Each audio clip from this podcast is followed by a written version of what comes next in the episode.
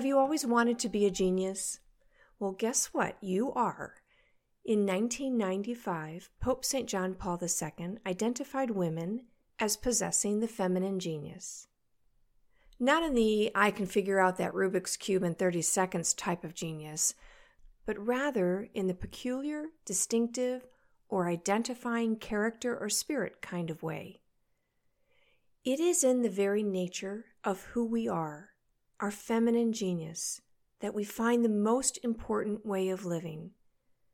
I'd like to read an excerpt from Pope St. John Paul's letter because he writes it so much better than I could.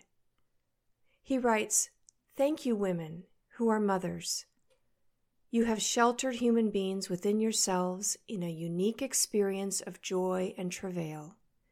This experience makes you become God's own smile upon the newborn child the one who guides your child's first steps, who helps it to grow, and who is the anchor as the child makes its way along the journey of life.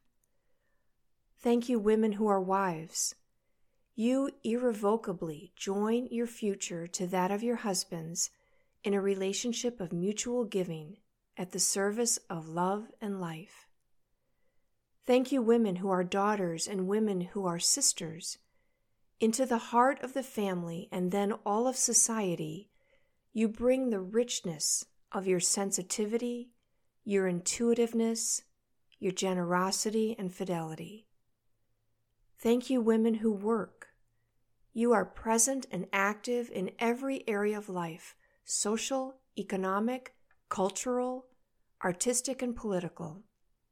In this way, you make an indispensable contribution to the growth of a culture which unites reason and feeling, to a model of life ever open to the sense of mystery, to the establishment of economic and political structures ever more worthy of humanity. Thank you, every woman, for the simple fact of being a woman.